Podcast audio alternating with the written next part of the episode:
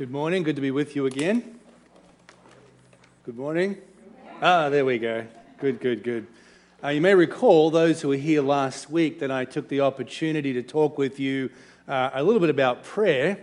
Uh, if you were here, you may remember that we were kind of flying high at about 30,000 feet. We looked at the, uh, the issue, the practice of prayer through uh, the biblical storyline. For some of us, that was new. For some of us, that shed some light on things and offered some connections that maybe uh, we hadn't considered before. I also know that for some, that was a challenge to operate on such a, a big scale. This morning, what I want to do is kind of invert that and go from 30,000 feet to way down up, up close. Rather than surveying creation, fall, and redemption, what I want to do this morning is take us to just two verses Romans 8, verses 26 and 27. What I want us to do there is to think about our ultimate prayer partner, someone who helps us to pray. To put Romans 8, 26, 27 in context, let me read to you from Romans 8, verses 18 to 30. Uh, you'll know that Paul has already introduced us to life in the Spirit Paul has already helped us to think about our place as heirs with the Son. And now he begins to zero in on the future glory that awaits us and the way in which that serves us now, the way in which that anchors us now and enables us to be faithful while we wait. Paul writes, beginning in verse 18 For I consider that the sufferings of this present time are not worth comparing with the glory that is to be revealed to us. For the creation waits with eager longing for the revealing of the sons of God. For the creation was subject to futility, not willingly, but because of him who subjected it, in hope that the creation itself will be set free from its bondage to decay and obtain the freedom of the glory of the children of God. For we know that the whole creation has been groaning together in the pains of childbirth until now. And not only the creation, but we ourselves who have the first fruits of the Spirit groan inwardly as we await eagerly for adoption as sons, the redemption of our bodies. For in this hope we were saved. Now, hope that is seen is not hope. For who hopes for what he sees? But if we hope for what we do not see, we wait for it with patience. Likewise, the Spirit helps us in our weakness. For we do not know what to pray for as we ought. But the Spirit Himself intercedes for us with groanings too deep for words. And He who searches hearts knows what is the mind of the Spirit, because the Spirit intercedes for the saints according to the will of God. And we know that for those who love God, all things work together for good, for those who are called according to his purpose. Let me stop there and pray for us. Again, our Father God, we come to you as your sons and daughters, asking that you would be our teacher that this morning, as we reflect on prayer, that you would encourage us and enable us to embrace the gift that this practice of talking to you, conversing with you is. Father in heaven, send your Spirit afresh, that He would lead us into truth and enable us to converse with you as the friends that we are because of the work of Christ. We ask this in Jesus' name. Amen. Hope oh, we're on the move. Thank you, sir. There we go. Want to be in the light, of course.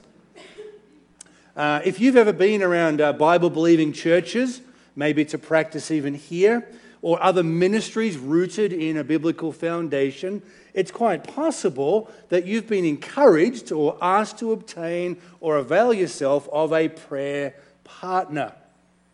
For some of us, that language is very familiar. For others of us, maybe not.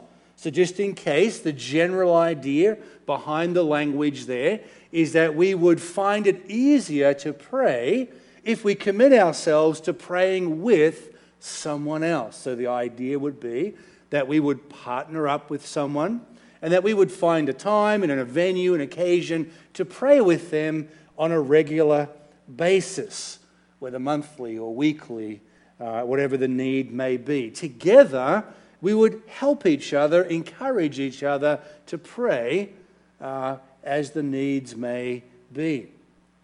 As someone has aptly stated of this practice, there is an unusual power in united prayer. God has planned for his people to join together in prayer, not only for Christian fellowship, spiritual nurture and growth, but also for the accomplishing of divine purposes and reaching his chosen goals. For myself, I'm privileged to be in a number of prayer partner type relationships. I'm only glad to persuade others of you towards this kind of practice and relationship. To my mind, the practical benefits of praying regularly with others are many and rich. For example, I find the attendance of another consistently beneficial. Quite simply, I'm better at prayer with others than when I'm alone. I'm better at negotiating the tensions of life in this world and responding to the sufferings and the experiences of futility when I'm with another person and they're attendant to me, they're present with me. We can help each other.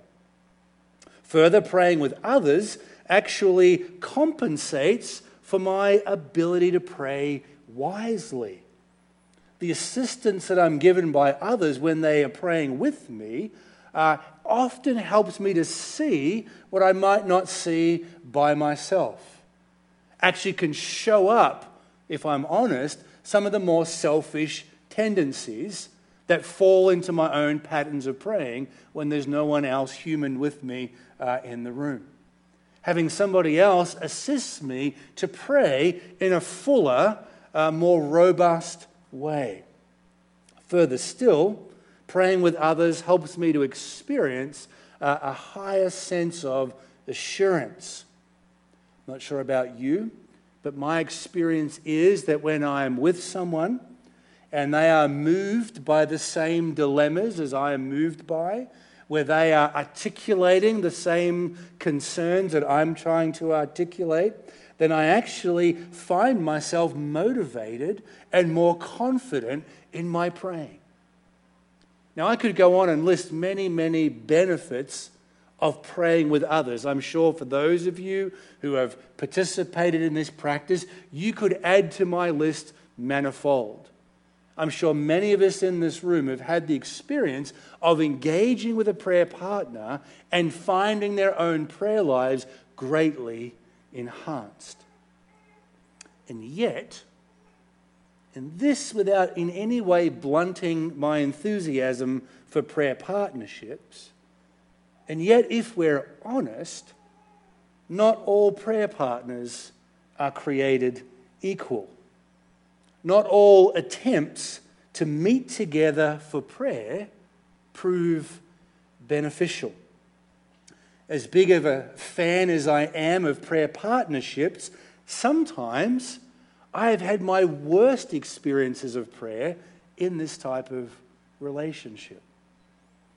On occasion, I have been thrust unexpectedly into wild, charismatic type prayer where the things that were precious to me and painful to me became the playthings of my praying partner.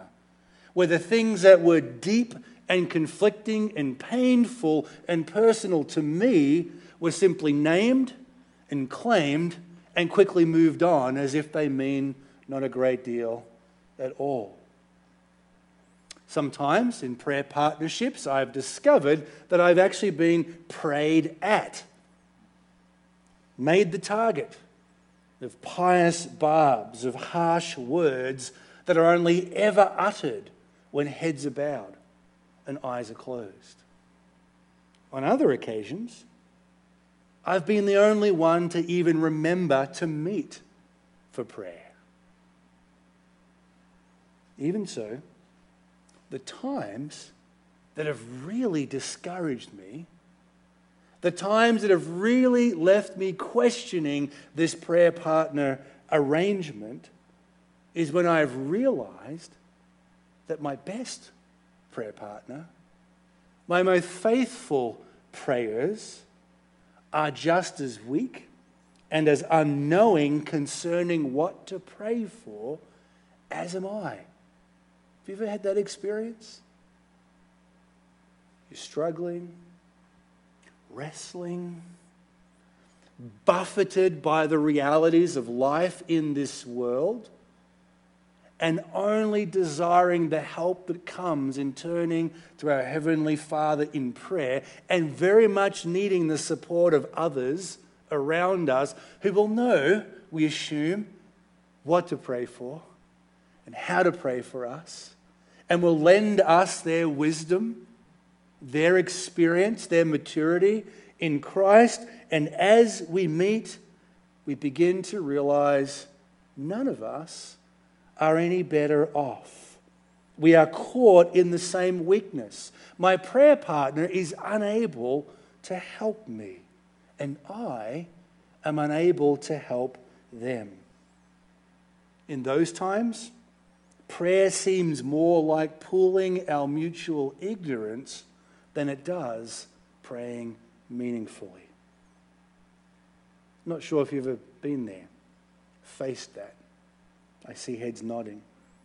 This morning, as thankful as I am for all those who've been willing to pray for me and with me, I am most thankful for the ultimate prayer partner that each of us as Christian men and women have been given. Those of us who have been adopted as sons and daughters in Christ, each of us who've been made children of the living God by way of trusting into Jesus, have been given an ultimate prayer partner. As Romans 8:26 and verse 27 makes clear, the Holy Spirit is that ultimate prayer partner. The Spirit of God not only dwells in our hearts, but also serves as divine intercessor, as an agent of comfort and of aid. Now, I'm not sure how many of us are used to thinking about the Holy Spirit as our partner in prayer, so I thought this morning that I'd take the time that remains to simply unpack verses 26 and 27. My goal is to stick fairly closely to the text and to draw out the very real encouragement of the passage as I see it. Noting that the main burden of these two verses is to communicate that part of the Spirit's ministry to us is to help us in our weakness, especially in connection to our prayer life I want to go on and unpack two main points and then a third that will draw out some encouragements from those two. And each of these in contrast to our best human prayer partners who remain valuable and important, but who are surpassed by the Holy Spirit in every way. So then, Unlike our best prayer partner, the Holy Spirit never shares our common weakness. I've, we've had that experience of wanting to be helped, needing to be helped, and of not receiving help with my human prayer partner because he or she, like me, shares a common weakness. A weakness the Spirit never shares in. What am I talking about? As much as Romans 8 is a beloved chapter for many of us, and as much of Romans 8 is rich in pointing to the ministry of the Spirit, the fact is the Spirit's ministry in relation to our prayer life is rather commonly glossed over.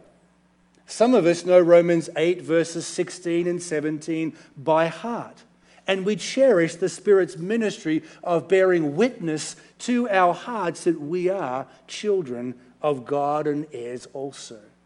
Others of us can't wait to get to Romans 8:28 and the assurance that all things work together for good for those who are called according to his purpose. Not to mention the amazing words which follow and close out the chapter in Romans 8:31 and 39. There is such rich encouragement in Romans 8. If you've been a Christian for more than five minutes, you've probably found hope in this particular chapter of Scripture. And yet, so often we fail to see this wonderful gift of the Spirit who is helping us to pray, to converse with God our Father. We lose sight of the way in which the Spirit is given to help us with our weaknesses.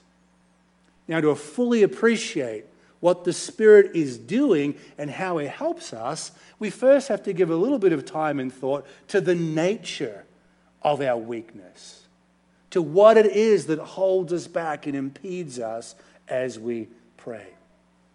Generally speaking, and as the wider context suggests, we are caught somewhere between groaning and glory. The first verse of verse 26, likewise, or sometimes translated in the same way also, is connecting our two verses back with earlier portions of Romans 8, in which we learn that we are actually living between the now and the not yet of God's working in our world. We can catch a clear glimpse of this in Romans 8:15 where Paul says that we received the spirit of adoption as sons and then Romans 8:23 where Paul also says we wait eagerly for adoptions as sons. Paul, are we adopted now or not? Is our adoption and all of its attending realities available to us now or not yet? The answer is that we, in connection with all of creation, are both saved and fully waiting to be saved. We have received some benefits now acceptance with the Father, boldness before Him, even when we get it wrong, the assurance of His chastising love. But the full benefits complete liberty from sin, perfect access into his presence, full assurance. Wait for a time when sin is fully overcome. And so I say we live somewhere between glory and groaning. We live in the tension of two ages, if you will. We are but only halfway home. And the experience of living halfway home is the experience of waiting and of weakness and thus of groaning. That's our general weakness, our condition. But this general weakness results in a more specific weakness. Look at verse 26 again. We do not know what to pray for as we ought. Knowing how to pray as we should, that is, consistently praying according to the will of God in alignment with God's purposes, is something that often eludes us. Of course, it's not that we're not aiming to pray in accordance with God's will. Rather, it's that our being caught in the tensions of life, we simply don't know what God's will is in every circumstance and situation. Who of us this morning has not wrestled with their own ignorance in knowing what to pray for? Who of us has always known precisely what to pray for in every particular situation? I got to tell you, folks, I feel like a dunce at prayer. There are so many things I don't know, so many questions I have. Do I pray this way or that way? Do I ask for this or for that? For example, for some time now, I've been following the news concerning the young Nigerian women kidnapped by Boko Haram, forced into sexual slavery. I've been praying for those women.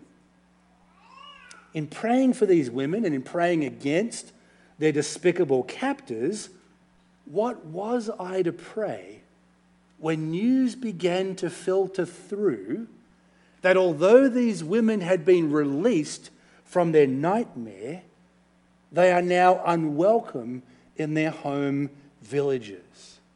And that on account of many of them functioning as suicide bombers. How am I to pray for the parents and the siblings of these young women? To take them back unconditionally? to receive them home with grave caution, or not at all, given their turned allegiance and the very real surge in suicide bombings. I have no idea how to pray, what to pray for. My mind scrambles back and forth. Mostly, I can only weep for such a situation. It is so convoluted, so desperately wicked, so tragic and sad. How do we pray? Bring it closer to home.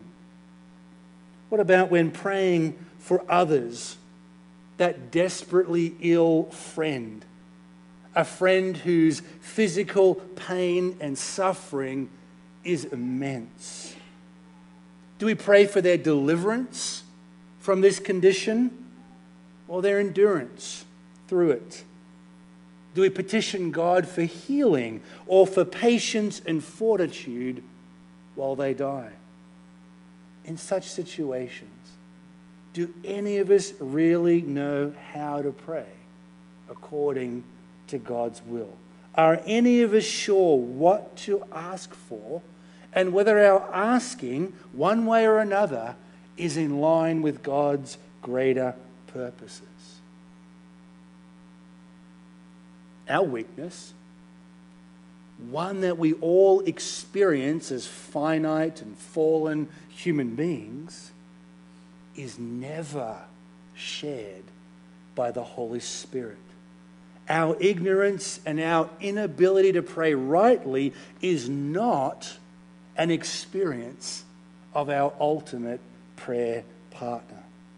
The Holy Spirit in us prays with us, always completely in line with the will of God. He directs and shapes our prayers. And this brings us then to the second point. Unlike even our best prayer partner, the Holy Spirit is always able to assist us. According to Paul, the Spirit helps us in our weaknesses, both the general tension of living between glory and groaning, and with the specific weakness of not knowing what to pray as we ought, in what can only be described as the perfect remedy to our weakness, coinciding precisely with our inability and ignorance in prayer, comes the solution to our problem the intercession, the prayer ministry of the Holy Spirit. Unlike even our best prayer partners, those who are stuck with us halfway home, those like us wrestling with what to pray, our ultimate prayer partner is always able to help us, to assist us. Look at the last part of verse 26. Paul writes, But the Spirit Himself intercedes for us with groanings too deep for words. Several things are worth highlighting here uh, to make better sense of what's going on. First, the little word but. We can so easily miss these little words, but the little word but packs quite a wallop, actually. It places the work of the Spirit in strong contrast to our weaknesses. The Spirit does not labor under our limitations in any way. This prayer partner is really able to help us. He is not limited as we are. Second, the not much bigger word, at least in English, in Greek it's quite a packed word, but in English the little word helps, back there in the first part of verse 26. The word helps is actually an important word. It denotes very real assistance. But even more exciting than that, not just the promise of assistance, it speaks of a support offered through cooperation. The basic thought here is that the Holy Spirit of God assists us in close coordination with our own activity. His assistance is cooperative, if you will. Two quick illustrations might help here. On the one hand, imagine trying to shift a large item of furniture.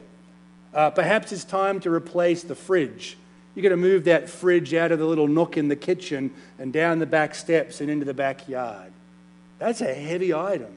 Maybe it's the old oak desk from the upstairs study, and it's got to come down the winding staircase. You can't do either of these tasks alone. These are beyond you, too big for you. You lack all the wherewithal to accomplish these tasks. You can't lift or shift either item by yourself. But your bodybuilder neighbor offers to help. Or better still, Clark Kent has happened by. He is wanting to provide you with rather superior assistance, even while you continue to play your part. What's that, Superman? I'll get the door for you.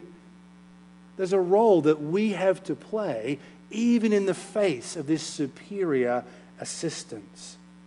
On the other hand, and perhaps more fitting in this context, think of appearing before a judge in a law court. You've never been to court before you're unsure as to how to best present your case.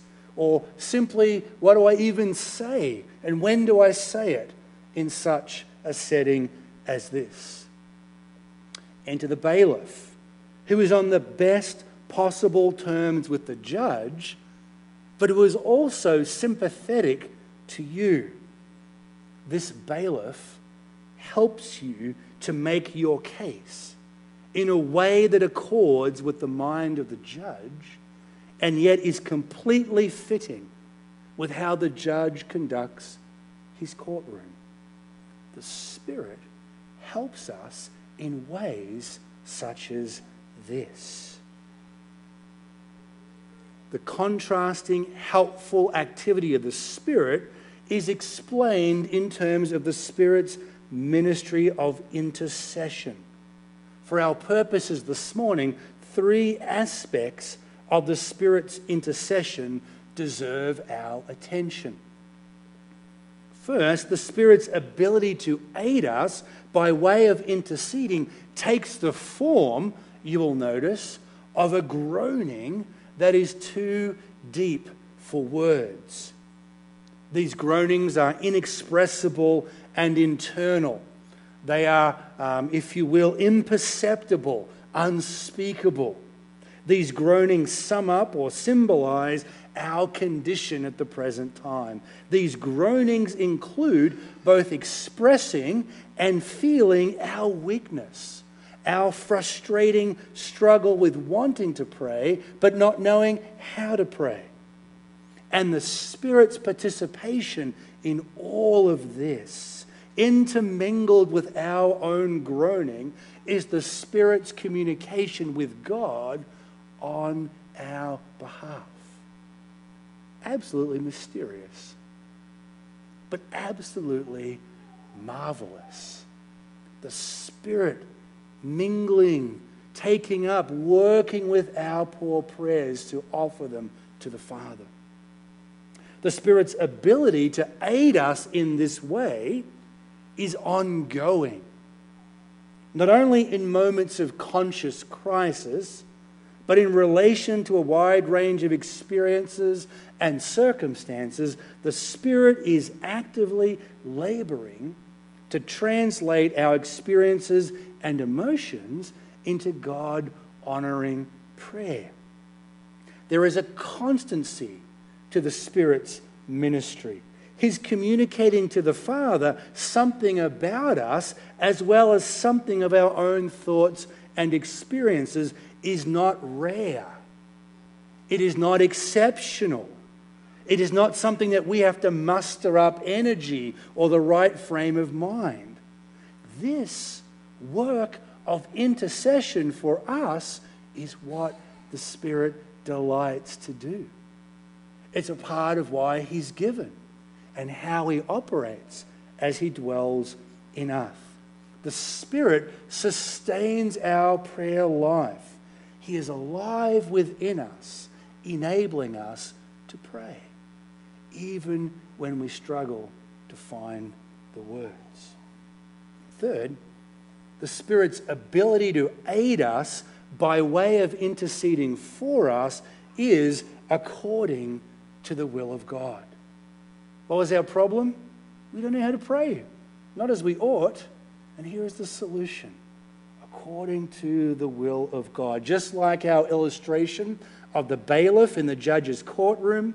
So when God searches the believer's heart, he finds the indwelling spirit cooperating with us, translating our weak petitions so that they are more appropriately aligned with God's purposes. Stated plainly, the Spirit's intercession accords perfectly with the will of God. The Spirit's ministry is effective.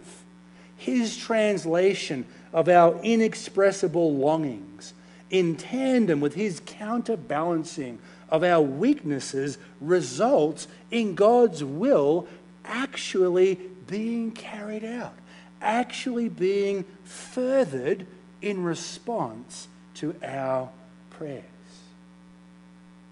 Right now, our minds should be blowing, our hearts should be leaping.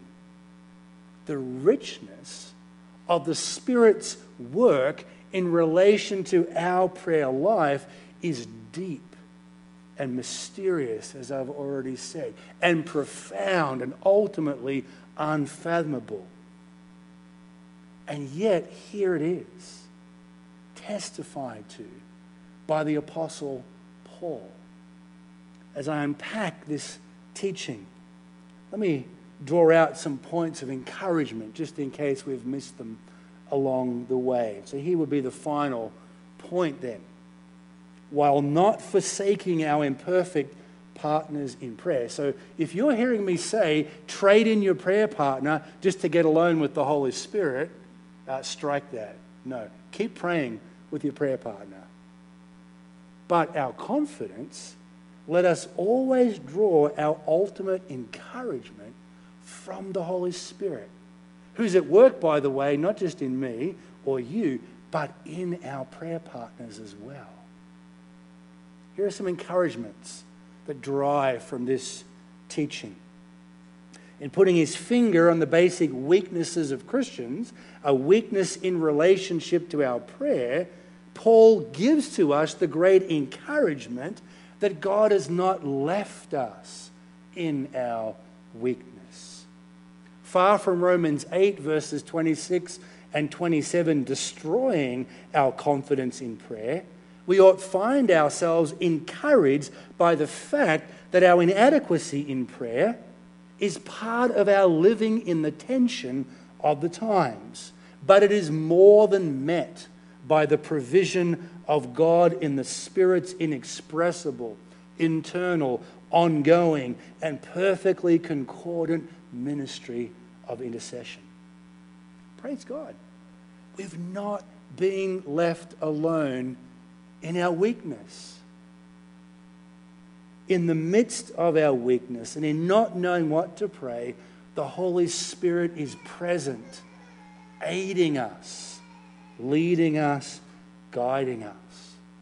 Although our prayers threaten to miss the mark, the indwelling Spirit who is interceding for us in the very theatre of our hearts prays always according to the will of God. Although we struggle, the Spirit of God is always bang on target. He always achieves conformity to the will of the Father. We are not left in our weakness, but we have been provided with one to aid us, to comfort us. Let us keep praying. Let us keep pursuing God's will as best as we're able, knowing that even when we get it wrong, even when we don't understand, there is a ministry going on in our midst that tailors and shapes and forms our prayers so that they are heard with delight by our Father. Another great encouragement, I think, is that God's will is accomplished through our praying. In all of this, the Spirit of God does not take us over, neither does He simply displace us and get to work without us. The Holy Spirit is not like that embarrassed parent who, when the child spills their milk, rushes in, Oh, just let me do it. Or who takes the sippy cup and holds it to their mouth so as to avoid any more embarrassing instances. Paul is not teaching here a doctrine of passivity. Romans 8 is not about letting go and letting God. The Spirit has His own work to do. He's not actually come to do ours. There's no automatic deliverance from our weakness without us playing our part, seeking out teaching, seeking out each other to pray with and for. The Spirit is ready to aid us, but He aids us as we actively pray. Our agency, our own activity, our ongoing wrestling with glory and groaning and with praying with and for others is taken up, matched, cooperated with by the Holy Spirit's ministry of intercession. And all the while, all the while, this sort of blow our brain boxes, all the while, God's will is being accomplished. Adolf Schlatter, a famous German theologian of a previous age, wrote this The Holy Spirit does not remove the believer's powerless failure, nor does he annul his impotence.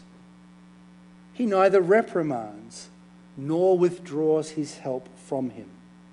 Instead, he accommodates his work to the believer. Oh my goodness. The Spirit of the living God accommodating himself to our weakness. What tender mercy. What marvelous encouragement to be about the business of prayer. Third, and finally, and I offer these remarks with the utmost of care. I can't know you all, I don't know all that you're facing, but I would guess as we move in not too many moments of time from our service of worship to the rest of life, each of us, each of you, are probably wrestling somewhere with a particular point of prayer. In some way, shape, or form, all this touches down for all of us who are sons and daughters of God. And so I want to point out for you this morning that this Spirit is present to you now. This is not something we read about long ago and wish for and hope for. The Spirit is present to us today. He is with us right now. And He carries out this ministry of intercession for all of us whose faith and hope is in Jesus Christ, the Messiah, who has poured out his Spirit on all of us. Many of us do not know what to pray for. Our partners, our children, our most loved ones are making choices that may be breaking our hearts. Our neighbors, our relatives have informed us of medical diagnoses with great alarm and with real urgency, and we don't know what to say or how to pray. We read the newspapers day in and day out, and the headlines are frightening, and the situations are complex, and the voice of this nation is divided and rancorous. How do we pray? Some of you sitting here. We're about to ordain Jordan and receive Jordan Maribel into the life of your congregation, a new phase, a new chapter. What will this mean? What will this mean for West County Fellowship in a week's time, a month's time, five years, ten years? How will you impact your community? In what ways do you desire that God would use the ministry that emanates from this place to bless Chesterfield and beyond? We desire it, but we don't always know how to pray for it. All of us have our own questions of one kind or another. All of us are facing that dilemma of what to pray and how to pray and what words to use. Can I just say, God's Spirit is not hampered by our uncertainty. God's Spirit is not waiting for us to figure it out before he chooses to move or to bless. Rather, as we've heard from Romans 8, right now, in each of us, all of us who by faith are trusting into Christ, have this ultimate prayer partner interceding for us, working in us and through us, that we with confidence might keep praying and keep asking of our Father. Dare I say it? None of us have need of knowing everything we might wish to know ahead of praying. All of us only need to trust the intercession of the Holy Spirit. Beloved, the Father knows the mind of the Spirit. And when He searches our hearts, there He finds His Holy Spirit our ultimate prayer partner, pleading and perfecting our prayers. Because of the ministry of the Holy Spirit, our hope is sustained. We as believers are able to bear our weakness. We can wait and groan together in hope.